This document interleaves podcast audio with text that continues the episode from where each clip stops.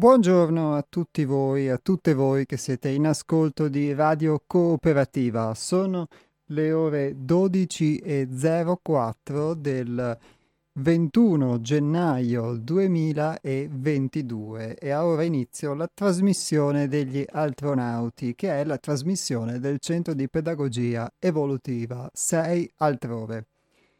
I contatti del Centro di Pedagogia Evolutiva 6 altrove sono lo 049 99 03 93 4 per poter comunicare con noi telefonicamente, ripeto lo 049 99 03 93 4 e il nostro sito internet invece è www.seialtrove.it lo ripeto, www.seialtrove.it.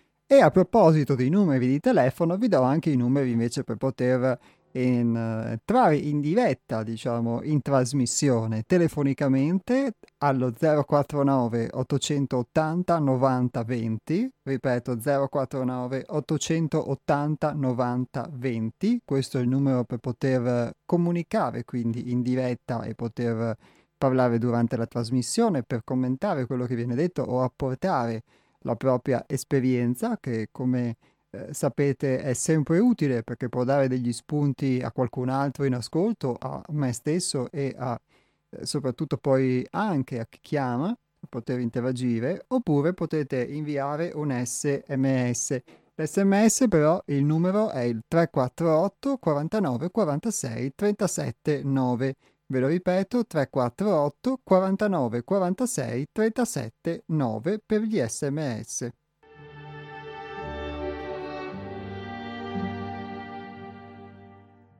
E cominciamo questa puntata di oggi con eh, la lettura e il commento di un testo che parla di un argomento eh, molto importante per eh, una realtà come la nostra che vuole essere appunto un centro di eh, pedagogia evolutiva.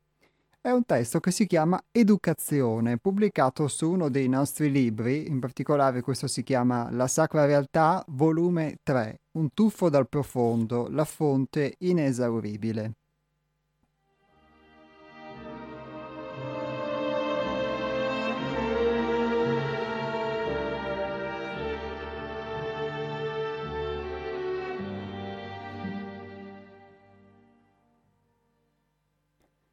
L'educazione nelle scuole, più che alla ripetizione di dati nozionistici e alla cultura della storia nelle diverse materie proposte, dovrebbe mirare innanzitutto a rieducare e a far conoscere la natura interiore degli allievi, così da riorientare e dominare il complesso energetico individuale pensiero, emozione, istinto, in virtù delle concrete esigenze dell'attuale momento storico.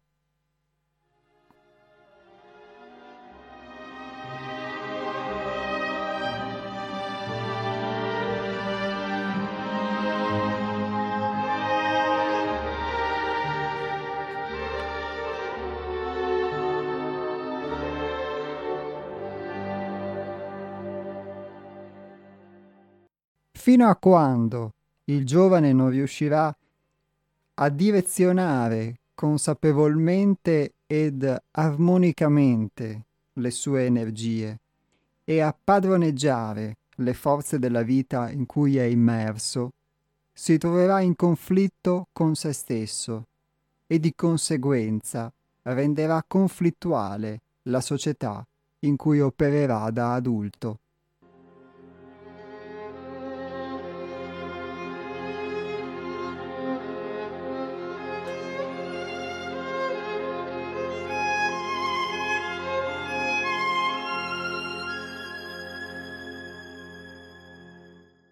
E qui si tocca un tema che apparentemente potrebbe sembrare appannaggio solamente di chi si occupa di istruzione, di chi ha a che fare con la scuola, quindi di chi può essere studente o essere lo Stato, di chi invece può essere docente o insegnante, o di chi può avere eh, dei figli che studiano e quindi essere in relazione stretta con il mondo prettamente scolastico.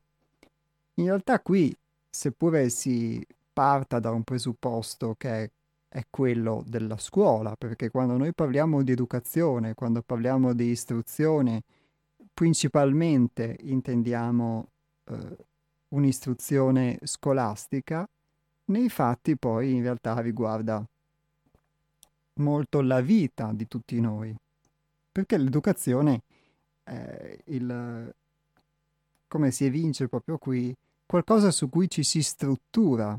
Quindi non solo c'è una forma di educazione familiare, educazione che riguarda l'ambiente in cui si cresce e tutto ciò che si assimila, che si apprende anche per imitazione, per ripetizione da questo ambiente che noi facciamo nostro e che contribuisce a formare quella che poi noi chiamiamo la nostra personalità, molto spesso in modo molto più inconsapevole di quanto possiamo credere.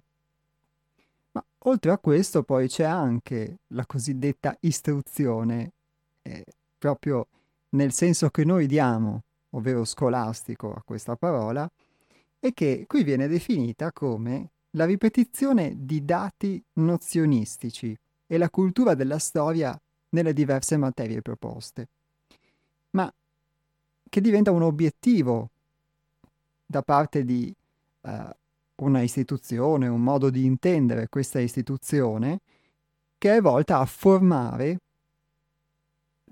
i giovani che poi diverranno gli adulti del domani, gli adulti del futuro.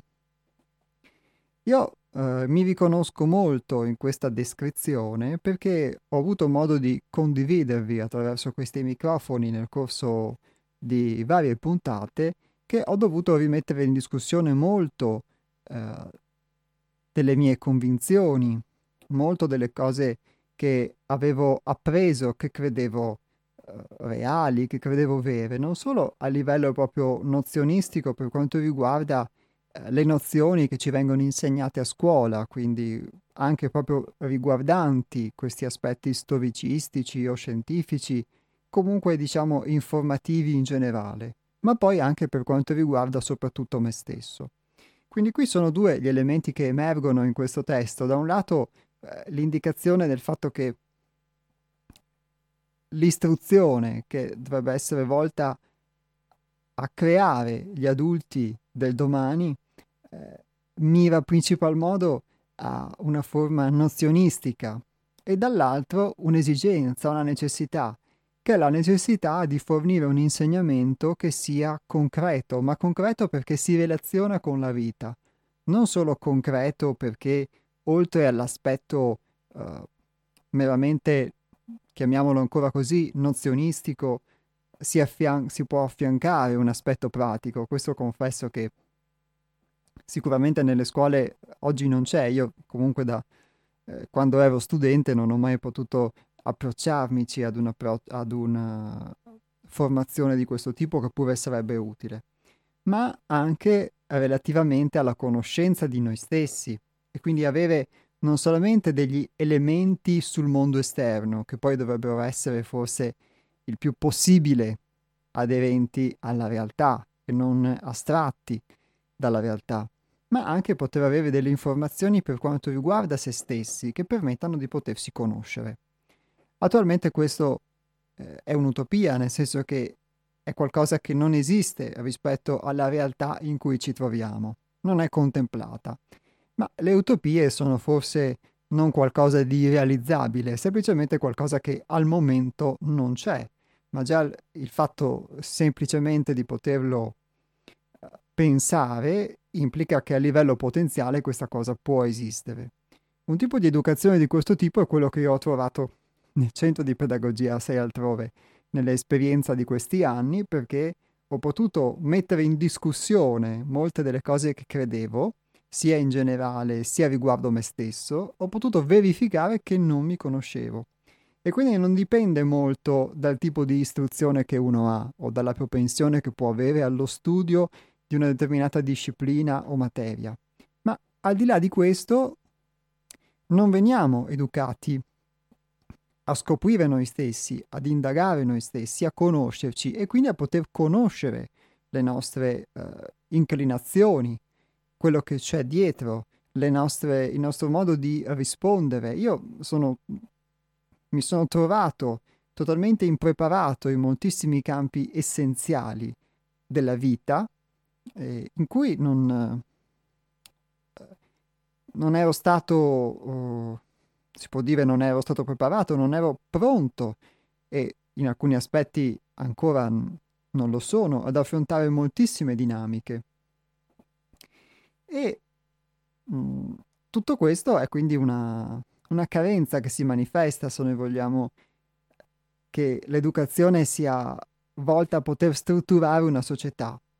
Perché qui si dice anche una cosa che è importantissima, che fino a quando il giovane non riuscirà a direzionare consapevolmente e armonicamente le sue energie e a padroneggiare le forze della vita in cui è immerso, ma molto spesso noi non ce ne rendiamo conto di essere immersi nelle forze della vita, perché siamo astratti parlo per esperienza personale, ovviamente è, è, una verità, potete prenderla come un'opinione, però per me esperienziale. Siamo immersi in un mondo di forze che non conosciamo, quindi di istinti, di desideri, di pulsioni, di uh, inclinazioni, di motivi per cui uh, possiamo sottometterci a alcune cose oppure viceversa ribellarci ad altre, ma che molto spesso non ci trovano padroni in questa recita che recitiamo e non ce ne accorgiamo nemmeno. E quindi pian piano poter fare luce su tutto questo significa poter iniziare a padroneggiare la propria esperienza.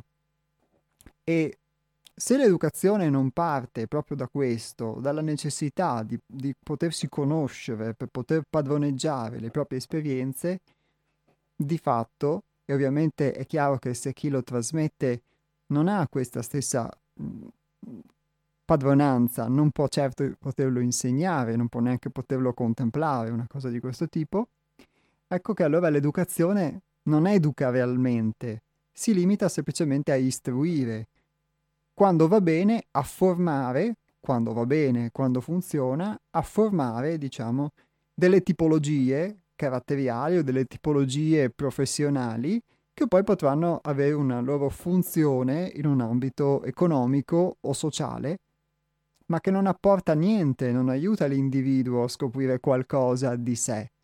Aiuta semmai un contesto esterno ad avere delle persone che si om- omologano o si lasciano omologare per una funzione, diciamo, produttiva e quindi quantitativa, esclusivamente legata alla produzione del profitto in un sistema piramidale e non quindi invece ad una scoperta, ad una esperienza della vita.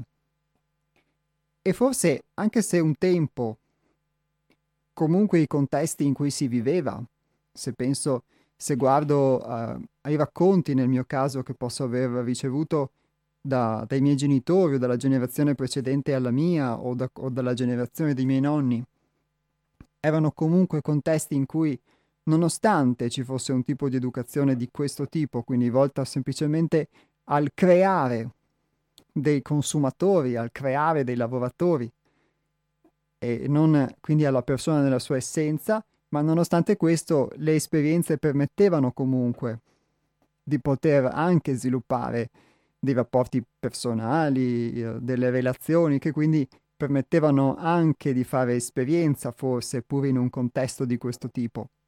Oggi questo spazio dell'esperienza, questo spazio della conoscenza di sé è sempre più compresso, è sempre più ridotto e la vita sembra sempre più lasciare lo spazio invece a quello che è una sorta di uh, tecnicismo e insomma, lo vediamo sicuramente in questo periodo in cui tutto diventa asettico, tutto diventa esclusivamente funzionale ad un sistema produttivo e quindi tutto lo spazio di poter conoscere se stessi eh, viene fondamentalmente meno. Ma questa forse è un'opportunità per poter vedere qualcosa in cui eravamo immersi di cui non siamo consapevoli, fra cui anche proprio questo modello di educazione che è alla base della società e quindi un, un'educazione di tipo diversa volta alla possibilità di conoscere se stessi può essere uno spunto proprio per poter creare un modello diverso. Ma lascio su questo la parola anche a voi, se volete commentare qualcosa di quello che è stato letto di quello che è stato detto, il numero di telefono è lo 049 880 90 20.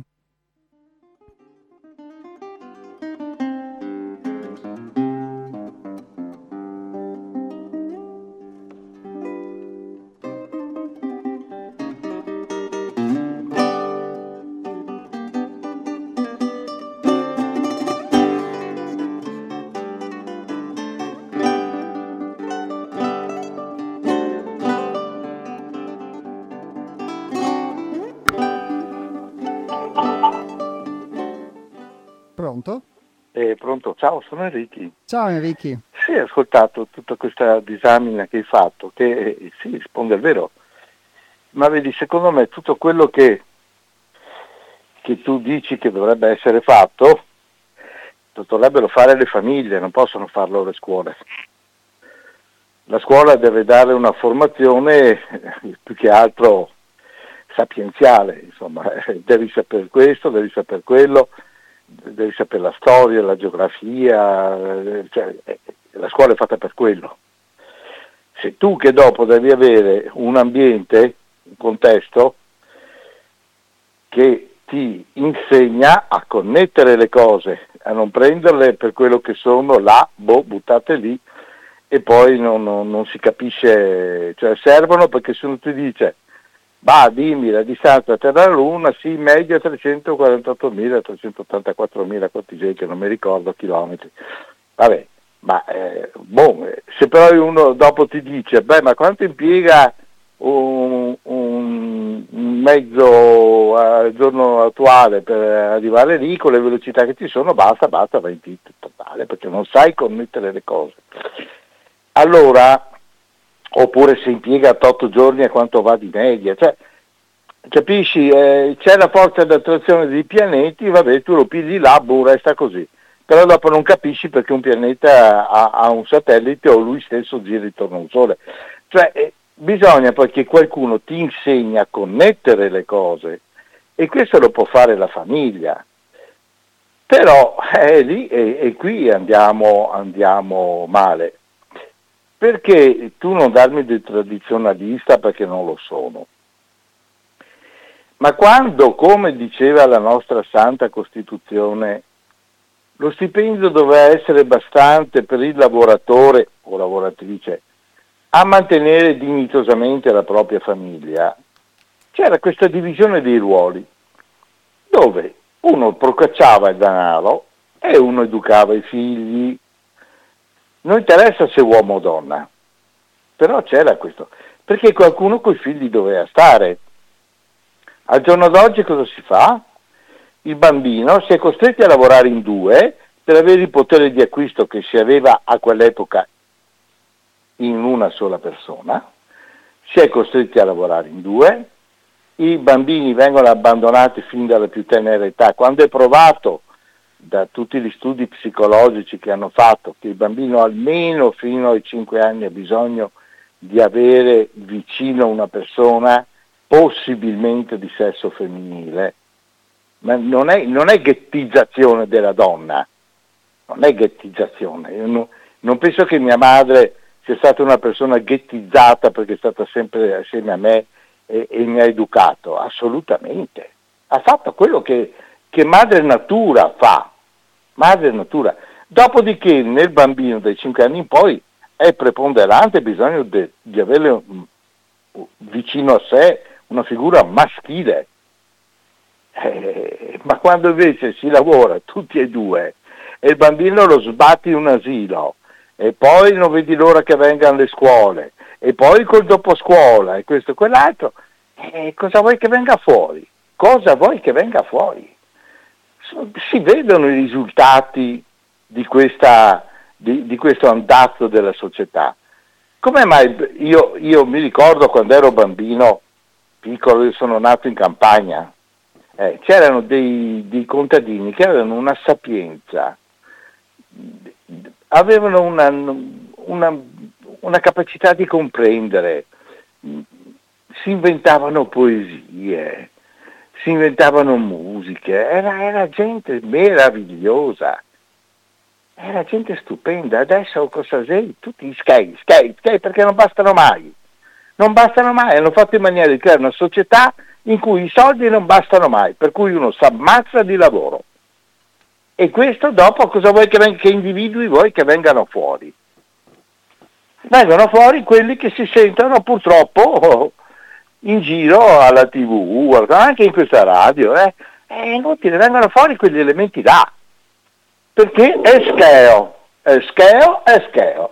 Eh, ha, ha, ha, rovinato tutto la vita. E non è detto che una volta si accontentassero di tanto meno. Non è vero. Io mi ricordo i pranzi luculliani a cui venivamo invitati a volte da delle famiglie contadine. Non è vero che si accontentavano di meno badavano più al sodo, forse. Ecco, basterebbe, poi chiudo, cosa c'è di più inutile di un SUV? Cosa c'è di più inutile? Il fuoristrada vero non lo può fare. È un'auto veloce ma non è sportiva. Ha molta capienza ma qualsiasi, qualsiasi berlina station wagon contiene molto più roba e può essere anche Cos'è? È l'esibizione del nulla.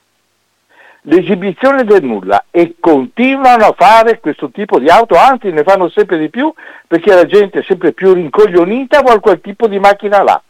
È, è, è il simbolo proprio, è il simbolo della stupidità umana. Ecco, e cosa vuoi fare? La formazione. Ci stiamo allontanando da quello che tu predichi. Ciao. Ciao Enrico, grazie mille.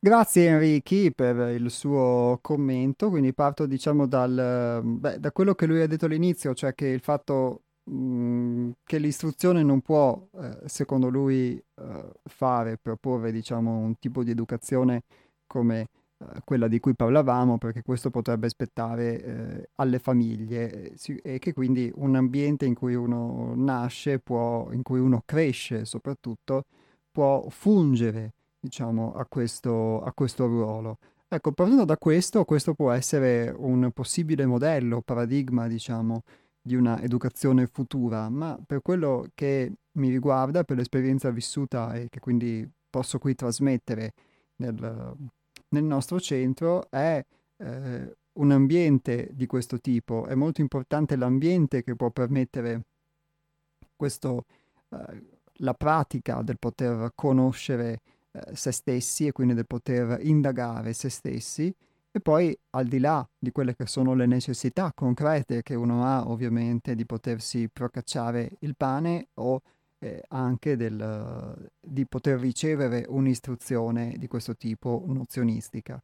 Quindi è anche, un po', è anche proprio una, uh, questa stessa idea d'altronde di uh, educazione stessa che andrebbe secondo me rivista proprio a partire anche da ognuno di noi nel poter fare dell'educazione, prima di tutto di se stesso, ovviamente prendendo lo spunto di quella che abbiamo detto essere l'istruzione riservata ai più giovani, ma prendendo spunto proprio da se stesso, eh, un'educazione che si fondi proprio sull'esperienza, non dividere le due cose e quindi settorializzarle come una, diciamo, una educazione pratica, esperienziale e un'educazione, diciamo, un'istruzione unicamente nozionistica, ma come diceva Enrichi, poter connettere, poter connettere quindi sicuramente partendo, come diceva lui, da quelli che sono i dati che ti vengono dati eh, dal, da un tipo di istruzione, da un tipo di cultura, ma anche proprio dai dati che provengono da noi stessi, dalla nostra esperienza. Io mi rendo conto su di me che tante volte nel potermi osservare mi rendo conto di quanto alcune cose che faccio, che dico, che penso, o molte di queste, non sono coerenti tra di loro.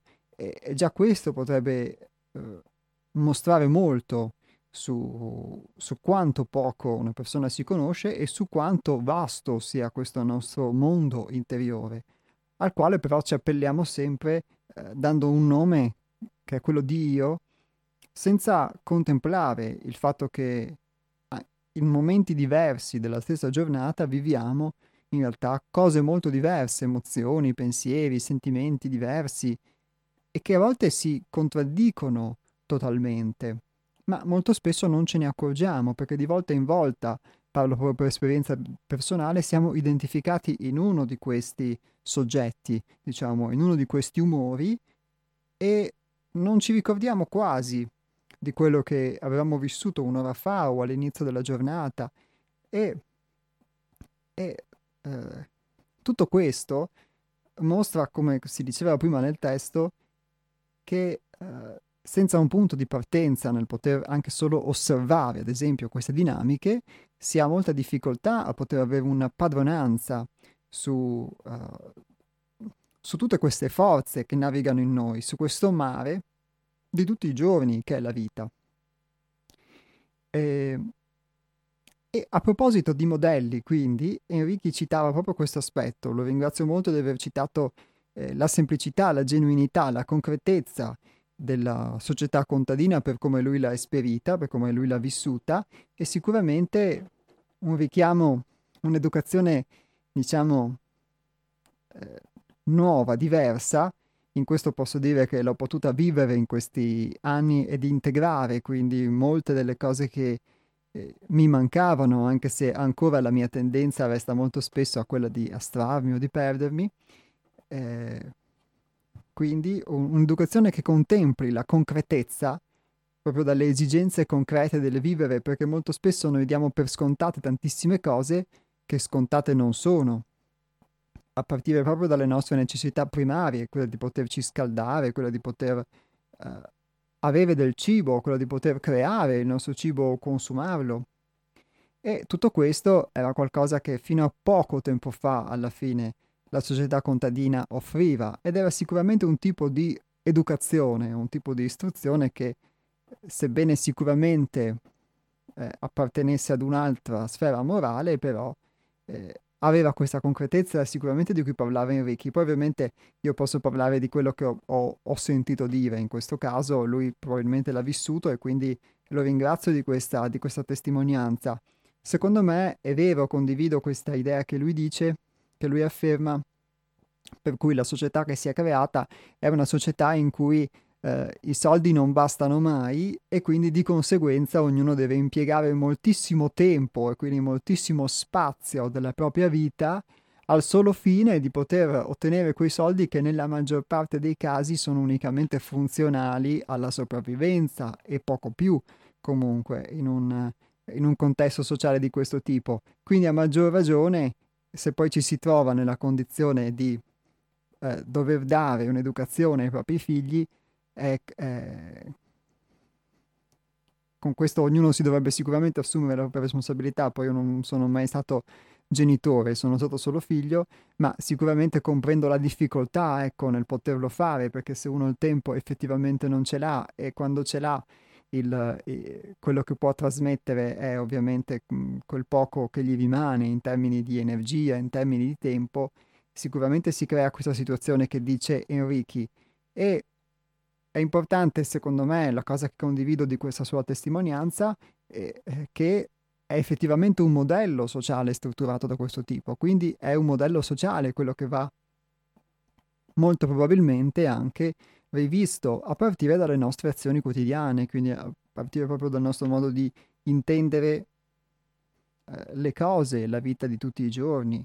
E mh, mm, poi lui faceva soprattutto anche questo, richiamo ad esempio alla, alla figura della madre sicuramente e eh, alla figura del padre che possiamo, possiamo dire sicuramente molta importanza hanno entrambe con i loro pregi, con i loro difetti nella, nella nostra educazione. Qui si diceva che se il giovane non riuscirà a direzionare consapevolmente e armonicamente le sue energie e a padroneggiare le forze della vita in cui è immerso, si troverà in conflitto con se stesso e di conseguenza renderà conflittuale la società in cui opererà da adulto. Ed è questo conflitto, per quanto eh, riguarda la mia esperienza, è proprio questo il tema fond- fondamentale, il conflitto che ogni persona poi porta con se stesso dentro di sé e quindi più tu, uh, questa è, è, la mia opinione comunque, più reprimi questa parte essenziale che vorrebbe esprimersi, più ti trovi in una condizione conflittuale che ovviamente si manifesterà anche all'esterno. Quindi forse molti conflitti, molti aspetti conflittuali che si possono vedere all'esterno possono derivare anche da questo. Lascio la parola di nuovo a voi, lo 049 880 90 20.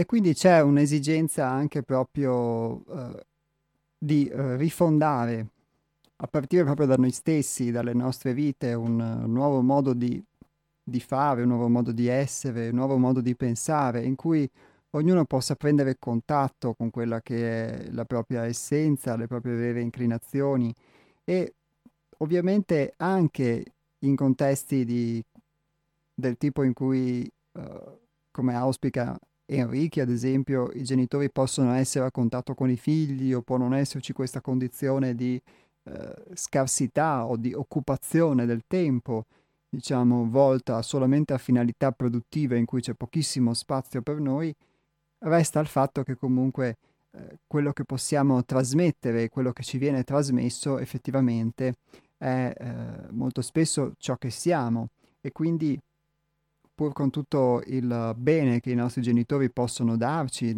so, anche solo per il fatto di averci eh, potuto dare la vita e quindi averci poi soprattutto anche successivamente, diciamo, dato comunque un tetto, delle opportunità per poter, per poter iniziare questo percorso che è la vita comunque.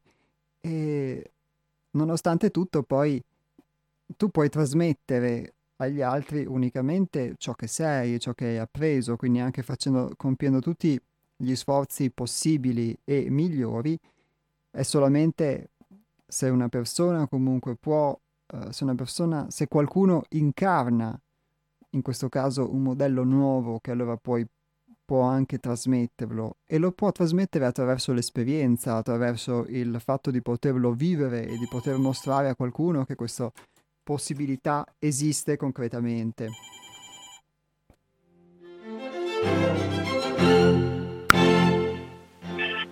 Pronto? Buongiorno. Buongiorno. Io mi chiamo Antonino, la chiamo da Padova, Antonino. però attualmente sono in macchina. Sono su un SUV della Peugeot ibrido, cioè che va sia con benzina che con l'elettrico, plug-in, cioè si può caricare da un qualunque punto di carica.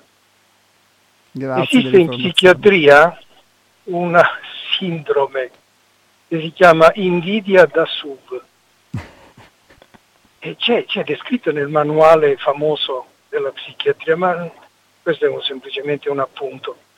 Eh, volevo invece parlare dell'educazione familiare perché quando una persona dichiaratamente e orgogliosamente comunista si lamenta del fatto che la famiglia non influisca sull'educazione, deve ricordarsi che l'Unione Sovietica, sotto il dominio di Stalin, a proposito la descrizione di Stalin nell'anatomia della distruttività umana, e sul sadismo è esemplare, ma dico sotto il dominio di Stalin prevedeva che i bambini e le bambine fossero educati dallo Stato.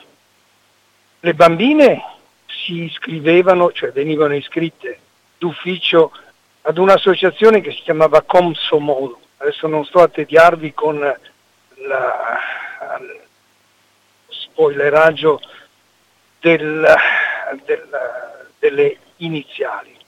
Invece i bambini erano iscritti sempre d'ufficio ai pionieri, pionieri che tra l'altro sono descritti nel 1984 di George Orwell come quei bambini che spiavano il sonno del padre alla notte per scoprire se pronunciasse delle parole contro il regime, cioè il reato di dispensiero che lei conosce benissimo. Ora queste persone che inneggiano al comunismo e si lamentano che la famiglia non influisce sull'educazione dovrebbero ricordarsi che proprio il loro regime, la loro ideologia prevede che lo Stato istruisca i bambini, come faceva Hitler naturalmente. La, eh, Hitler disse ai, ai, borghesi a suo tempo, eh, voi non contate più nulla perché i giovani sono con noi. E questo è lo scopo di ogni regime, educare i giovani togliendo loro il massimo dell'istruzione. Non a caso è stato abolito il tema di italiano e così via, e lo studio della geografia, così no, magari non si scopre dove Cuba oppure la Corea del Nord. E poi un ultimo appello, c'è una persona che mi ha invitato a leggere Perché non sono ebreo e ancora altri libri, una persona che legge molto. Vorrei consigliarlo a leggere un libro, un piccolo libretto intitolato Perché non mi chiamo Denis? La saluto, buongiorno, auguri a tutti. Auguri, grazie Antonino.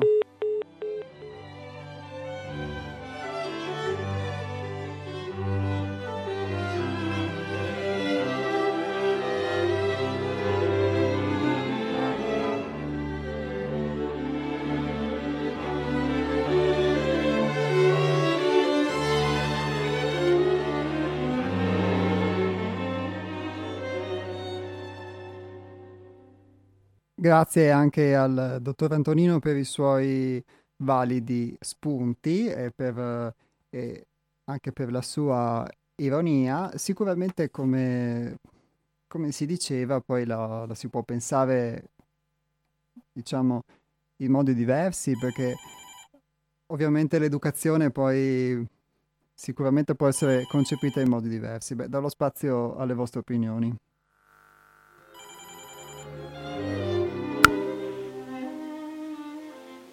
Pronto? Sì, scusa solo due secondi perché essere preso in giro da un cretino no. Eh. Allora, il comunismo è di Marx, non è quello di Stalin, va bene? Primo. Secondo, io non invidio nessuno perché considero tutti molto inferiori a me, per cui io non posso assolutamente invidiare nessuno. Tanto almeno un cretino che va via su un SUV. Ciao! Enrichi va bene, ciao, grazie.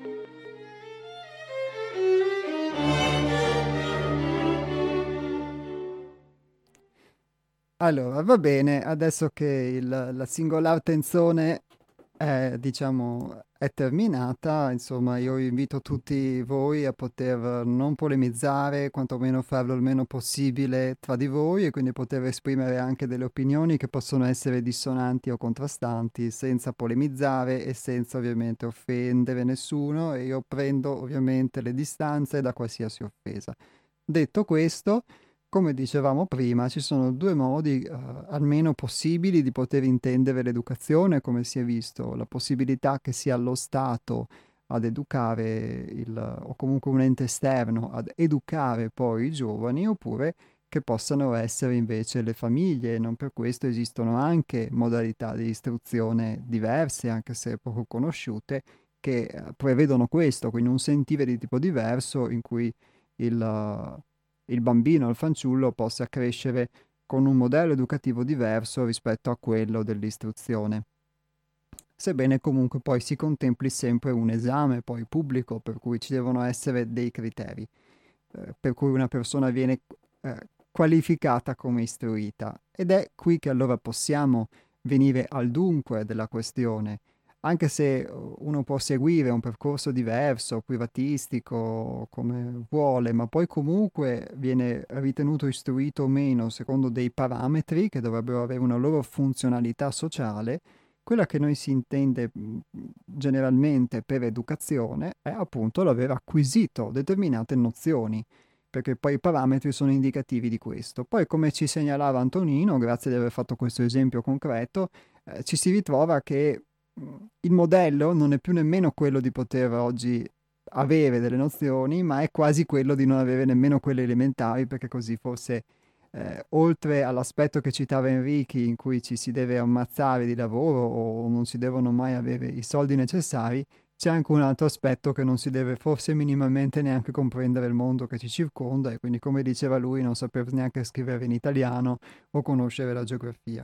Quindi sicuramente c'è questo aspetto uh, degradante, deteriorizzante, ma resta il fatto che c'è un modello, c'è un criterio a cui ci si deve uniformare, questo criterio è per quello che mh, si, posso percepire, unicamente esteriore, quindi unicamente quantitativo.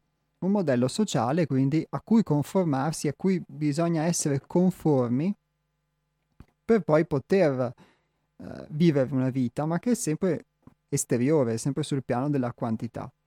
Una possibilità diversa invece è data proprio dal poter valorizzare l'esperienza, a partire dall'esperienza proprio di tutti i giorni, come qualcosa da cui poter acquisire dei dati, delle informazioni che ci sono necessari a poter comprendere noi stessi, ma che molto spesso però facciamo fatica a poter acquisire se non c'è qualcuno con cui entriamo in contatto che può incarnare una possibilità diversa o un insegnamento, un'esperienza che possono concretizzare, diciamo, una realtà diversa per cui in quel momento la concretizzi e la vivi, questa, ripeto, è una verità possibile, ma per me frutto di esperienza, e, eh, e quindi puoi acquisire degli elementi che però entrano in contrasto con quello che è il tuo modo di pensare molto spesso, con il tuo modo di essere, eccetera.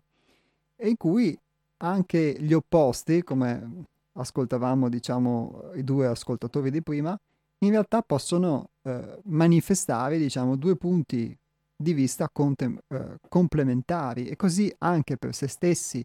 Quante volte nelle esperienze si transita da un polo all'altro posto per poi giungere molto spesso a una via di mezzo. E quindi finché non c'è un, uh, un contatto con qualcosa di veramente altro e lo puoi concretizzare, lo puoi accettare, o in un qualcuno di esterno che lo concretizza, lo manifesta, oppure in te, nella tua vita, difficilmente potrai rimettere in discussione queste nozioni che sono le nozioni con cui sei stato educato. Perché è quasi come se tendessimo a voler conservare uh, il, quella che è la nostra immagine, quelle che sono le nostre idee, queste che sono le nostre abitudini e quindi a poter filtrare anche qualcosa di nuovo attraverso quello che già sappiamo, quello che già è il nostro passato, anziché poterci aprire alla possibilità che il nuovo rappresenta. Quindi in questo senso gli spunti che dava Antonino, eh, diciamo, nel caso che lui ha citato di Stalin o di Hitler, ma che potrebbe essere di qualsiasi altro, o dell'istruzione di oggi che non contempla la conoscenza dell'italiano o della geografia, eh, sicuramente sono casi in cui si vogliono formare in un determinato modo eh, le, le persone e quindi formando in un determinato modo, acquisendo un determinato modo di pensare, si ha anche un filtro sulla realtà. E il problema è che poi, quando questa cosa la si rapporta a se stessi, ci si rapporta al fatto che quei filtri li abbiamo anche noi, li ho anch'io, che sto parlando. E quindi il mio stesso modo di intendermi, il mio stesso modo di essere, in realtà non è altro che un, un'acquisizione, spesso poi rielaborata attraverso l'esperienza, di un filtro sulla realtà, di determinati occhiali che mi fanno vedere le cose in un modo o in un altro, che mi fanno vedere qualcosa e non qualcos'altro, sia del mondo esterno sia di me stesso. E già questo, diciamo, già, questa, eh, già questo spunto può eh, aiutarmi a mettere in discussione eh, il mio modo di essere, il mio modo di pensare, quantomeno a non darlo per certo. E qui si dice questo, e poi vi ridò nuovamente la, la parola. In genere, in genere l'educazione è di natura storicistica e nozionistica. Il giovane non fa altro che esercitare la memoria con nozioni, legate alla storia della filosofia, della letteratura, della matematica, della fisica e così via. Un'educazione storicistica che non tiene conto della natura sostanziale degli allievi non può produrre individui integrati e creativi, ma al contrario stereotipi di massa, perdendo l'unicità creativa del singolo. Quindi è difficile poi da poter accettare perché poi ognuno può dire ma io sono creativo, io sono... e forse può essere così, ma il fatto di essere anche uno stereotipo, di um, quindi pensare uh, in modo che non è originario purtroppo, ma che appartiene un, alla nostra formazione come stereotipo e di poter vivere emozioni stereotipate, poter rispondere alla vita in modo stereotipato, eh, dà molto da pensare, anche per chi non è vissuto nell'Unione Sovietica di Stalin o nella Germania di Hitler o di Mussolini, ma è vissuto in altre epoche storiche, in altri contesti. E, ehm, perché poi è facile dire il male è quello e ci permette di distanziarlo da noi stessi, però tante volte qualcuno riflette in modo maggiore forse quella che è la nostra ombra o la nostra situazione attuale. E esercitare la memoria è una funzione, e sicuramente forse oggi non sia più neanche quella, però è solamente una delle funzioni, perché la memoria ci ricollega a ciò che è stato, ma una funzione ulteriore poi del nostro modo di pensare potrebbe essere anche quella di poter scoprire le nuove possibilità, di poterci aprire anche a, a ciò che può essere, oltre a ciò che è stato o che abbiamo idea sia stato.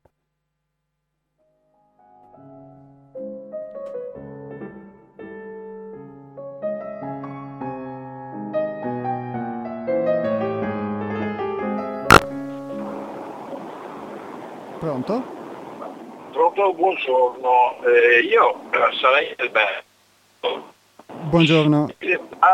Buongiorno, oppure perché so che in alcune trasmissioni, siccome, guarda, ho detto molto semplicemente, io avevo detto che per me Mattarella era addormentato e con questa motivazione mi è stato impedito di telefonare ancora in questa radio. Non, non ho capito il nome, non ho capito il nome non so come la pensi tu, io ti ascolto tutti i venerdì perché sono in giro per lavoro, ma quando eh, si fanno questo tipo di regole dopo si applicano solo per determinate persone e altre persone possono invece tranquillamente offendere molto pesantemente istituzioni, ministri di questo governo, credo che ci sia qualcosa che non funziona. Però se tu ritieni che non sia il caso di farmi parlare, io mi adeguo perché non posso pretendere di fare quello che voglio io.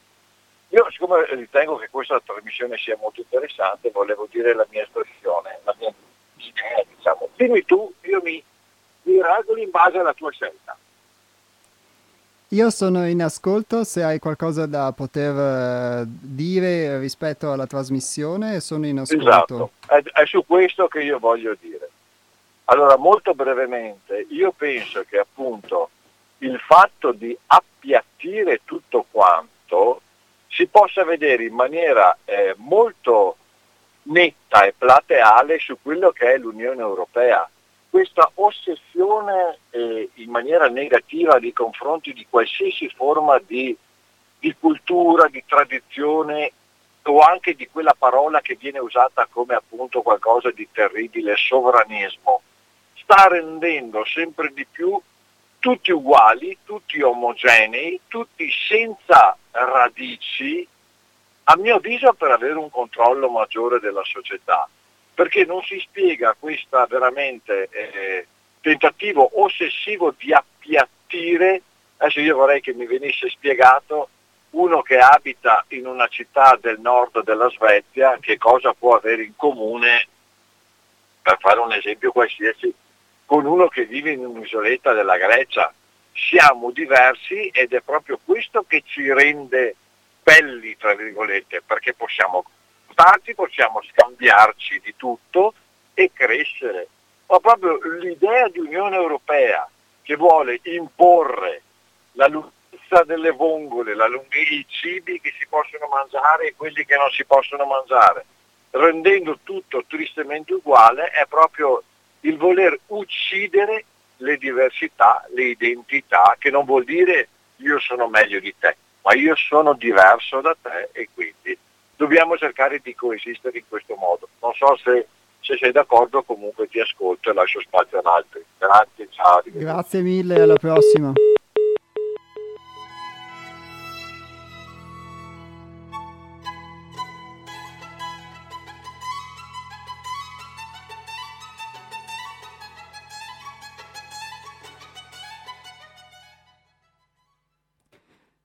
Allora, al di là delle, diciamo, postille iniziali, il, grazie al, all'intervento di questo nuovo ascoltatore, nel senso che non è mai intervenuto nella nostra, nella nostra trasmissione, che ha posto, diciamo, degli elementi nuovi e diversi. Io faccio una, eh, però, postilla che noi non trattiamo eh, argomenti politici, quindi dato che qui si è affrontato un argomento generale, ovviamente rispondo è un argomento comunque pertinente. Eh, non vorrei che qualcuno di voi però pensasse di potersi riagganciare per parlare di politica, quindi non parliamo di politica perché ci sono altre trasmissioni che ne parlano e quindi rimaniamo sul tema che è quello dell'essenzialità, della, diciamo, di quella che è la conoscenza di noi stessi, perché questo è l'aspetto che si propone nel corso di questa trasmissione. Detto questo, grazie ad Alberto per lo spunto che ha dato, sicuramente eh, ci sarà chi la pensa in modo opposto al suo, perché come sul tema dello Stato e dell'educazione che può essere statale o meno, così anche il tema dell'Europa, dell'Unione Europea è un tema che ovviamente polarizzerà e dividerà, perché siamo sempre inclini ad essere o contrari a qualcosa o favorevoli a qualcos'altro, quindi non mi pronuncio, diciamo, a favore di un polo o di un altro. L'aspetto che lui cita ovviamente eh, è molto simile a quello che veniva citato da un ascoltatore precedente, Antonino, relativo all'aspetto dell'Unione Sovietica, diciamo, o di Hitler, quantomeno in questa immagine che ne viene proposta, eh, nell'aspetto di omologazione. E sicuramente se come dicevamo prima nel testo che, che, vi stavo leggendo, il conflitto che noi abbiamo con noi stessi, poi lo ricreiamo anche a livello sociale, a livello di massa, perché ciò che siamo è quello che poi andiamo a fare, quindi strutturando una società di un certo modo, poi la stessa conflittualità che ognuno ha dentro di sé perché non riesce ad esprimere ciò che è realmente ad essere, la porta all'esterno, inevitabilmente anche la società che andremo a creare nazionale, sovranazionale o meno, eh, non potrà che riflettere eh, su scala più ampia le stesse dinamiche, quindi la stessa dinamica omologatrice. Eh, è bello la cosa che dice Alberto, eh, tutti omogenei e tutti senza radici, perché è vero che le radici sono sicuramente qualcosa che eh, ci tiene attaccati ad un passato, tante volte a, a, dei retaggi che oggi non sono più attuali, è al contempo vero che però una pianta senza radici poi eh, non può crescere, non può vivere effettivamente perché non può radicarsi. Io ho potuto vedere come il fatto di essere astratti dalla realtà, vivere in un mondo astratto, eh, di fatto non ti permette di toccare concretamente la realtà di tutti i giorni, quella che sei, credi di essere una cosa ma poi ne fai concretamente un'altra.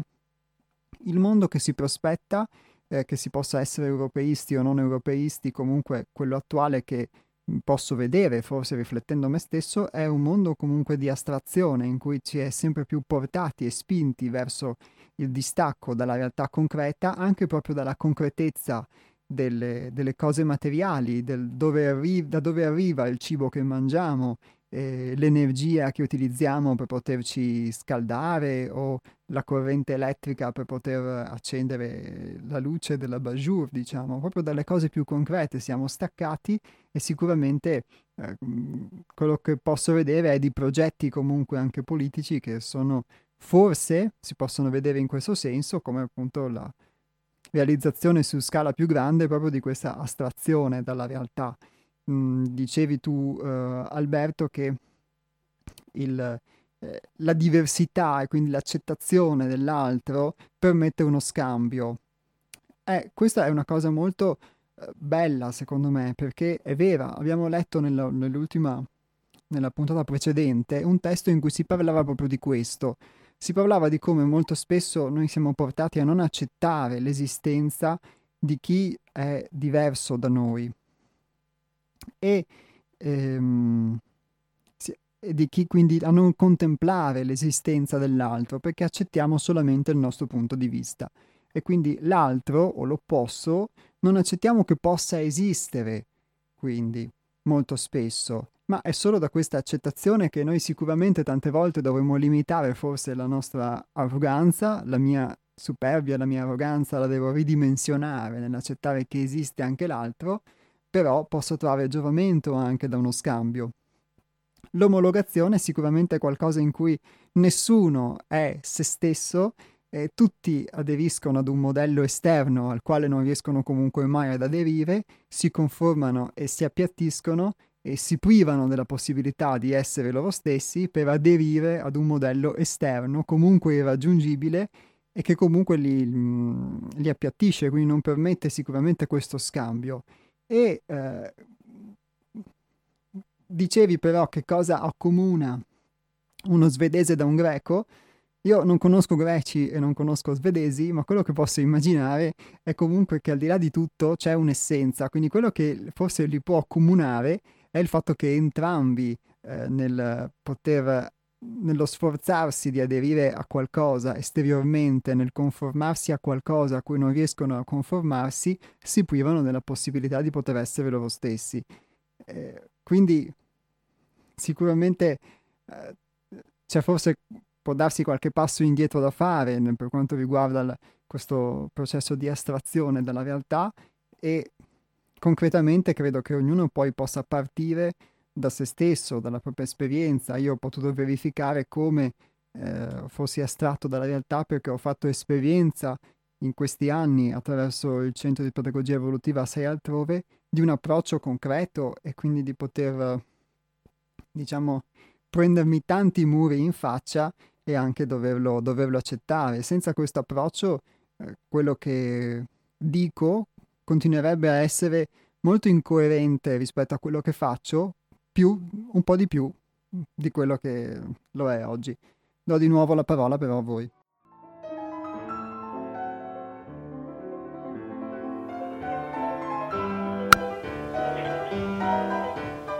Pronto? Eh, buongiorno, sono sempre io Antonino Misidia, la Buongiorno, possibilità Antonino. di una brevissima replica. Certo.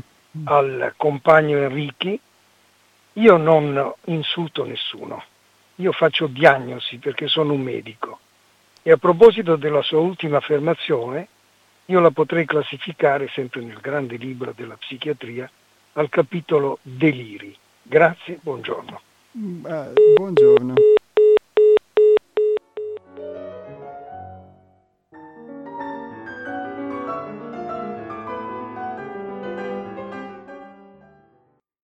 Sì, non ho ben capito se fosse riferito a me o fosse riferito de- al precedente asco- al- all'ascoltatore Enrichi, diciamo comunque in ogni caso uh, va bene, ringrazio, ringrazio Antonino. Ora che diciamo del tutto il, la singolare tensione si è conclusa, possiamo tornare invece alla lettura del testo che stavamo leggendo.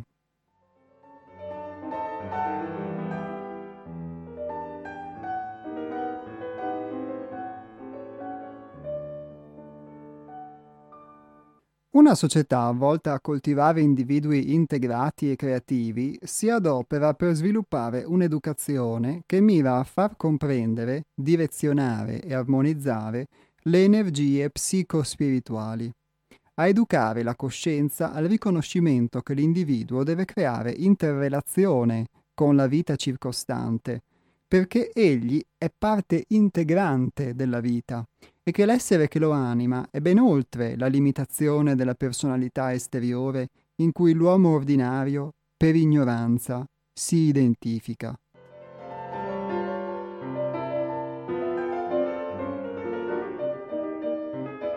E qui c'è questo aspetto della possibilità di relazionarsi con la vita, di essere parte della vita. Io posso portare una testimonianza che è la mia, perché è l'unica cosa, diciamo, che eh, realmente eh, posso dire di possedere, anche se non è quantificabile, non la posso mettere in tasca, è quella mia, dell'esperienza che ho vissuto.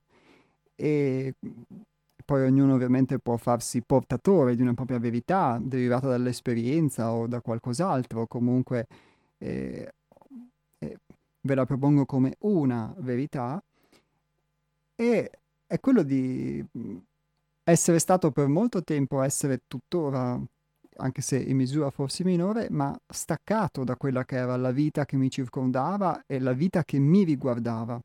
Sembra una cosa quasi banale, eh, perché ognuno di noi vive, ognuno di noi respira e quindi come fa uno a essere staccato dalla vita? Ma molto spesso, nella misura in cui non siamo presenti, non sono presente a me stesso, eh, faccio una cosa però ne sto pensando un'altra, in cui non mi accorgo di quello che vivo e non mi accorgo di quello che mi circonda.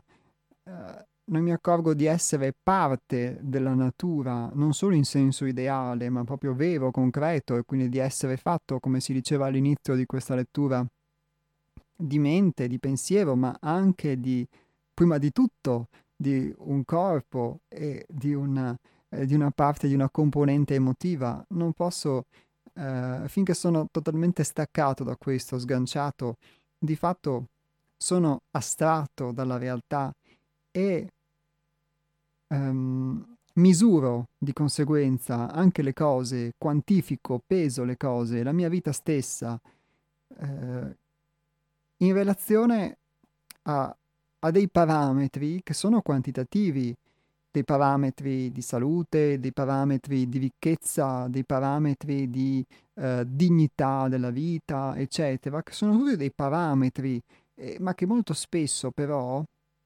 sono calati sulla realtà, non nascono dalla realtà concreta e allo stesso modo quindi il mio modo di pensare è influenzato da questi parametri quantitativi, diciamo, numerici e quantitativi uh, della realtà. Il, um, il fatto di poter essere in salute o meno, di poter essere giovane o vecchio, il fatto di poter eh, avere appunto si parla di avere o meno soldi necessari a qualcosa o a qualcos'altro e tutto questo funge da criterio sostanzialmente per mh, mm, potermi anche classificare in una determinata fascia sociale, eccetera, per poter farmi un'idea della mia vita. E non, non mi ascolto perché non ho uh, lo strumento per poterlo fare, per sentire se effettivamente uh, sto bene, se effettivamente sono soddisfatto, se effettivamente, ehm, diciamo, posso essere sereno oppure, me, oppure no, oppure turbato, eccetera. Non ho una possibilità di ascoltare me stesso, relaziono la mia vita esclusivamente e le cose che faccio con dei criteri esterni, eh, sociali, che la misurano e in base a questi, in base a questi criteri, a questi modelli, posso decretare se sto bene oppure no, se sono in salute oppure no, se sono felice oppure no, se sono povero oppure ricco, eccetera. Questo mi porta ad essere totalmente staccato dalla possibilità quindi di poter eh, fare tesoro dell'esperienza, di poter eh, valutare l'esperienza, ma valutarla secondo un criterio che non è il modo di pensare, appunto, che ha introiettato questi modelli, queste bilance, ma attraverso invece una bilancia diversa. Ecco il filtro che possiamo avere sulla realtà diverso, sulla nostra vita diverso. Un filtro che non è più fondato unicamente sulle cose che abbiamo in memoria, non perché sono sbagliate, ma perché sono le cose che con i loro pregi e con i loro difetti comunque ci riagganciano eh, a qualcosa che noi abbiamo fatto, abbiamo detto, abbiamo vissuto. E quindi non potremmo mai scoprire qualcosa di nuovo o vivere qualcosa di nuovo perché anche qualora lo vivessimo lo interpreteremmo sempre, lo peseremmo in virtù di questi criteri, in virtù di questo modo di pensare. E quindi non riusciremo veramente ad assaporarlo, non riusciremo veramente a viverlo, non riusciremo veramente ad esserlo. Non so se ho reso l'idea o se anche questo forse può essere un delirio, però ehm, questo è quello che in questo momento proprio mi sento di esprimere. E la necessità proprio di poter eh, vivere pienamente le cose in modo diverso è già questo, poter acquisire dall'esperienza qualcosa di... Mh, mm, eh, qualcosa di diverso, qualcosa di nuovo che possa aiutare a crescere può essere una prima forma di rieducazione, quantomeno per quanto mi riguarda. Quindi una forma positiva. C'erano, a proposito degli esempi che prima facevano gli ascoltatori, c'erano i campi di rieducazione un tempo in alcune società, diciamo, del passato o non tanto del passato, eh, di rieducazione per eh, i dissidenti c'è una rieducazione anche positiva in cui uno può rieducarsi perché può educarsi nuovamente ad approcciarsi in modo nuovo alle cose, forse.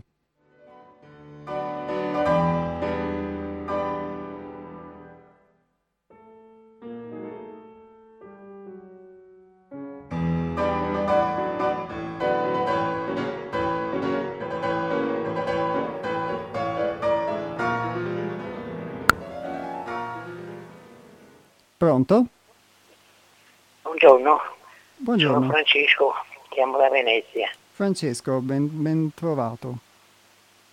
Quando si parla di soldi, di denaro, qualcuno dice che sono lo sterco del diavolo. Ma senza soldi, senza denaro, qualsiasi società di qualsiasi epoca non ha risolto nulla. Io devo purtroppo segnalarvi un libro che pochi conosceranno, è del 1999 e si chiama Oro da Mosca. Posso leggere una prefazione? Guardi, però se è inerente a quello di cui parliamo è molto ecco breve. appunto, allora, allora quando qualcuno dà del cretino a della gente che chiama come il dottor Antonino, che io saluto e che conosco da anni, una persona magnifica, l'ha dato due volte del cretino in diretta, va bene, lei come conduttore dovrebbe reagire con tale reazione brusca, invece quello si sente un supremo e anche questo è un fatto di educazione, perché lui è il migliore, l'ha detto, lui è il migliore. E questo libro dice esattamente che da Mosca sono partiti in 50 anni mille miliardi per il Partito Comunista Italiano. Però questo non c'entra con la trasmissione. La ringrazio Francesco. Eh, eh, volevo leggere dieci righe no, per allora, cortesia. Eh, guardi, per cortesia, perché stiamo parlando di milioni di morti ammazzati. Francesco, e la questo libro, questo libro di 900 pagine, va bene, del 99, racconta questa vicenda. Allora quando uno dice di educare, di impostare, eh, mettere a posto la gioventù qua là, la gioventù la conosciamo benissimo noi, io sono del 43, sono nato sotto le bombe dei, dei liberatori d'Italia, conosciamo benissimo come è andata poi la miseria eh, ereditata, come si è creata eh, come è creato il boom, come l'Italia è risolta, perché questo è semplice, è storia. E c'è un libro americano che si chiama On the Road, lo conosce lei? No, non lo conosco. Non lo conosco, ecco, vuol dire nella strada. Ecco, questo non è un libro revisionistico, per la semplice ragione che qui da revisionare c'è ben poco. Una storia così finora non l'ha raccontata nessuno l'assordante silenzio che ha accompagnato in Italia le rivelazioni sulla dimensione criminale di quasi un secolo di comunismo, Beh, cioè grazie, sugli Francesco, 85 devo salutarla milioni adesso. di morti prossima, ammazzati, grazie. non è nulla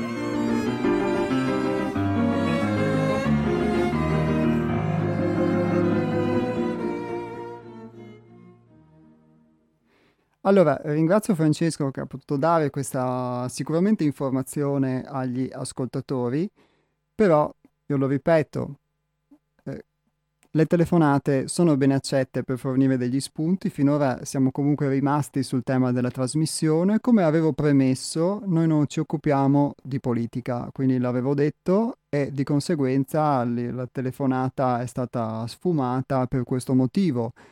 Io Ovviamente mi dissocio dalle offese che sono state date, se ne sono state date. Dopo la telefonata in cui sono state date, avevo, eh, mi ero dissociato e quindi ulteriormente, se qualcuno non l'ha sentito, lo faccio e vi invito ovviamente a non polemizzare tra di voi, ma a rimanere unicamente sul tema della trasmissione. Altrimenti, ah, se dovessero esserci telefonate ulteriormente di questo tipo in cui ci si offre a spunti polemici, si parlava di conflittualità non a caso, ci si offre a spunti polemici tra di noi, a questo punto dovrò interromperla unicamente sul nascere, quindi insomma sarei più grato a voi se evitaste di fare telefonate di questo tipo. Ecco, detto questo, le opinioni sicuramente sulle cose sono molte, ma rimaniamo sul, sul tema, vi ringrazio.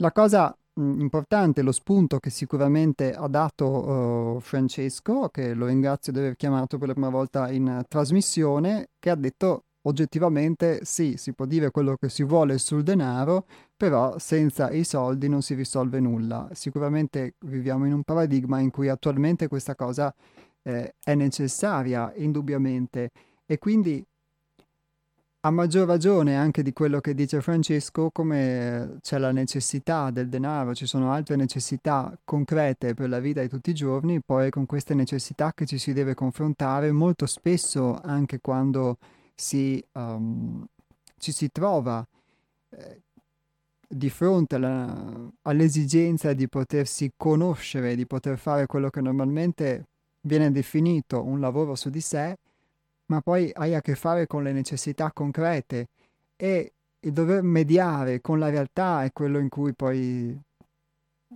mostri veramente chi sei. Dal mio punto di vista, quello che posso dire di aver esperito su di me è che anche questo è stato uno del, um, una delle dinamiche che mi ha mostrato come le cose che faccio di fatto non sono quelle che penso o quelle che dico molto spesso, perché uno può vivere, pensare delle cose non accorgersi nemmeno, ma poi trovarsi per necessità a fare qualcosa che può essere l'opposto o molto diverso da quello che uno pensa, da quello che uno dice, quindi essere un eh, idealmente un combattente per la libertà e poi invece a piegarsi per questioni di denaro, diciamo, a sottomettersi o anche insomma eh, viceversa eh, e sicuramente allora questo dimostra che uno, questo è il mio caso che vi sto parlando, non è ciò che pensa di essere ciò che dice, ma è concretamente ciò che fa. E già questo è abbastanza spiazzante, diciamo, perché quando si parla di poter conoscere se stessi, si parla di molto spesso crescita personale, eccetera, di acquisire delle nozioni che vanno a sommarsi alle nozioni che noi abbiamo dall'istruzione, dalla scuola o dall'informazione, eccetera ma di fatto poi invece è nella concretezza del reale, di poter vedere ciò che si è realmente, che poi oggettivamente si può conoscere se stessi molto, molto spesso.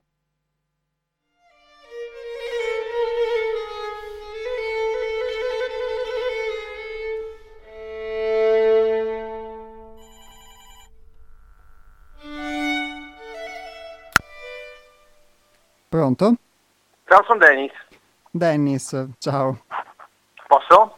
Sì, poi faccio a te la premessa che ho fatto agli altri, ovviamente sì, sì, di sì, rimanere nessun in problema, tema. non, mai, non mi sono mai permesso di offendere nessuno. Certo. Eh, io volevo tornare a- al discorso del, del- di come si, si forma l'uomo in poche parole, no?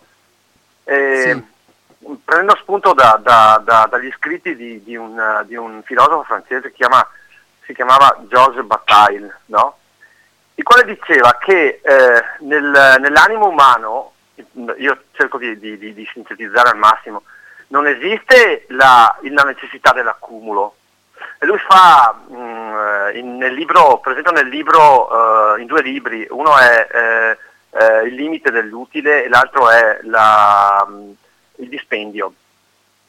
E lui fa l'esempio delle- dei, dei popoli precolombiani, no? Eh, in particolare del, del Messico, dove non esisteva, non esisteva, al contrario di que- quello che ha affermato prima un tuo telefonatore, non esisteva il denaro e non esisteva soprattutto il concetto dell'accumulo.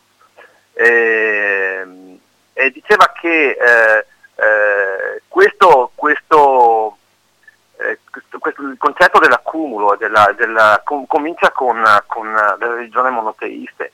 E, eh, eh, e- e- e soprattutto comincia eh, dopo la, la riforma del, del, eh, 1500 con, ehm, perché anche, anche la religione cattolica, anche la Chiesa cattolica eh, era costretta, essendo eh, instaurata in una società dove il, il panteismo era ancora molto, ma molto eh, presente, era costretta a, in qualche maniera ad accettare qualche, mh, qualche, si può dire, qualche deviazione al, a quel concetto. Infatti lui dice il concetto del, del- che c'è nei popoli, eh, nei popoli eh, sudamericani americani nativi, no?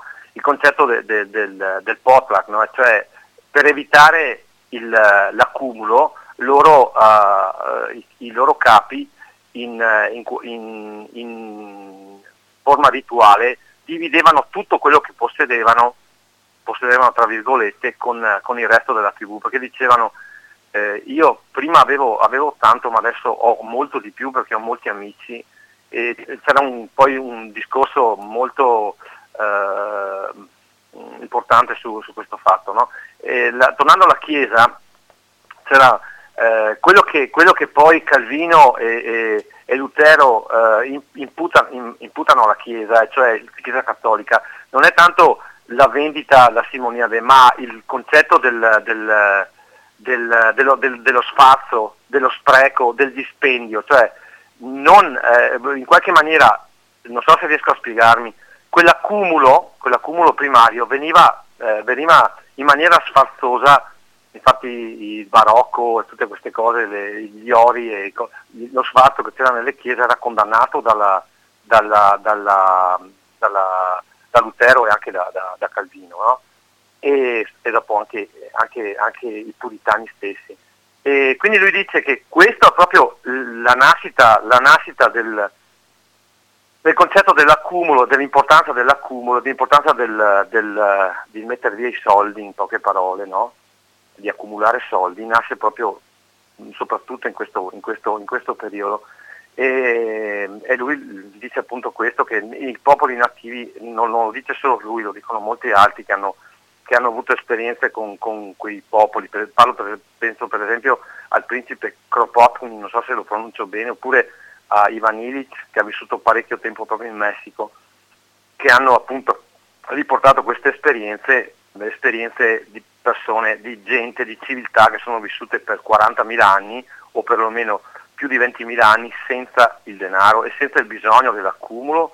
E diceva uno storico ehm, eh, che era intervenuto qua in radio che prima del 500, prima del 500, qua- prima della scoperta della, la cosiddetta scoperta dell'America, eh, i popoli dove mediamente si viveva meglio erano proprio i popoli, eh, i popoli americani, i nativi americani.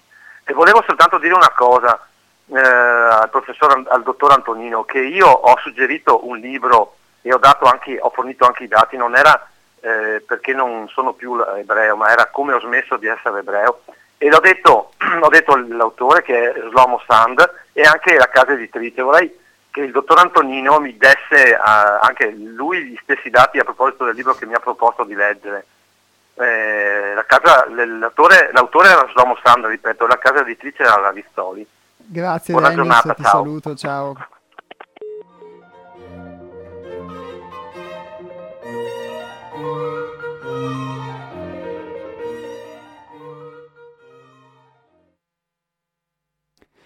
Allora, ringrazio tutti voi che siete intervenuti in questa trasmissione, avete dato ognuno di voi degli spunti molto interessanti. E a me questo tema ha dato la possibilità di poter esprimere in uh, qualcosa che comunque eh, avevo dentro, è sempre una possibilità quella di essere qui e di potervi, do, potervi eh, ascoltare.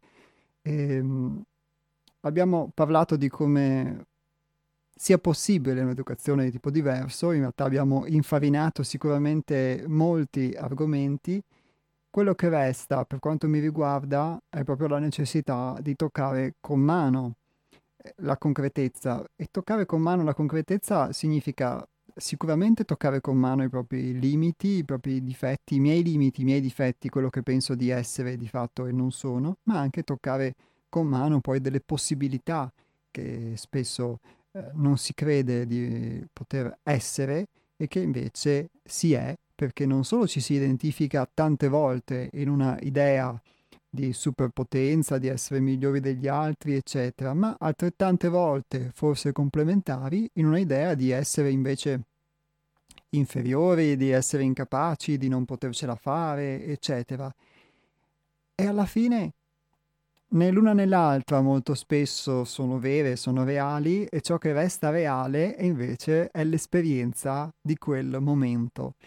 Quindi io con questo vi saluto, vi ricordo che sul nostro sito internet che è www.seialtrove.it potete trovare il testo, il libro da cui è tratto il testo letto oggi che si chiama Educazione. Il libro è un tuffo dal profondo, la fonte inesauribile, terzo volume di una trilogia che si chiama La Sacra Realtà. Il nostro sito è www.seialtrove.it, ve lo ripeto, www.seialtrove.it e poi se andate sul sito trovate anche una serie di altre cose e di altri spunti sicuramente interessanti, quindi se volete conoscerci attraverso questo strumento che è internet potete sicuramente ricevere molti spunti, potete vedere molte cose. E la prossima puntata degli astronauti andrà in onda come sempre venerdì dalle ore 12 alle ore 13.30 sulle frequenze di radio cooperativa. Un caro saluto a tutti voi da parte del centro altrove.